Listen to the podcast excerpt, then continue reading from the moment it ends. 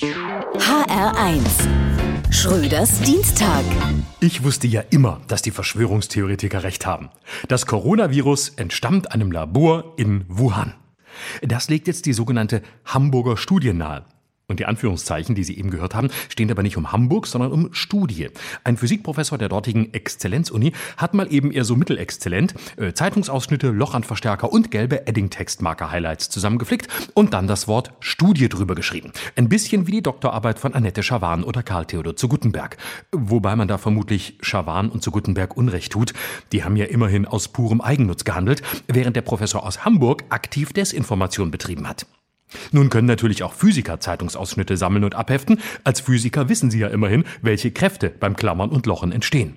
Nur wenn man nichts Neues erforscht, und Zeitungsausschnitte per se sind jetzt nicht so viel Neues, noch den aktuellen Stand des Wissens kennt, dann sollte man vielleicht doch lieber an der Klaas Relotius Uni für ausgedachte Wissenschaften arbeiten, als an einer richtigen. Und gediegenen Fake News Journalismus verwendet der Professor ja ganz ohne Witz in seiner Arbeit. Er zitiert Medien, die im nächsten Artikel behaupten, deutsche Nonnen hätten Waisenkinder als Sexsklaven verkauft oder Mark Zuckerberg hätte zugegeben, dass Corona-Impfungen die menschliche DNA verändern.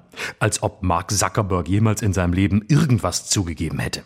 Immerhin schränkt der Physikprofessor ein, dass es sich nicht um hochwissenschaftliche Beweise handle. Dabei hätten wissenschaftliche ja schon völlig ausgereicht.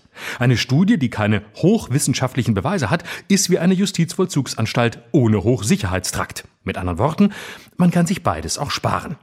Der Herr Physiker wollte einfach mal ein bisschen gegen den Mainstream sein. Er wollte die Bildzeitung unter den Wissenschaftlern sein, einfach mal was raushauen, dagegen sein, in die Schlagzeilen kommen und dann gucken, wie es explodiert.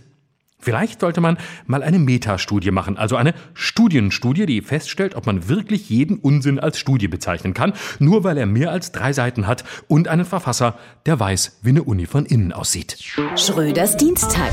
Auch als Podcast auf hr1.de. HR1. Genau meins.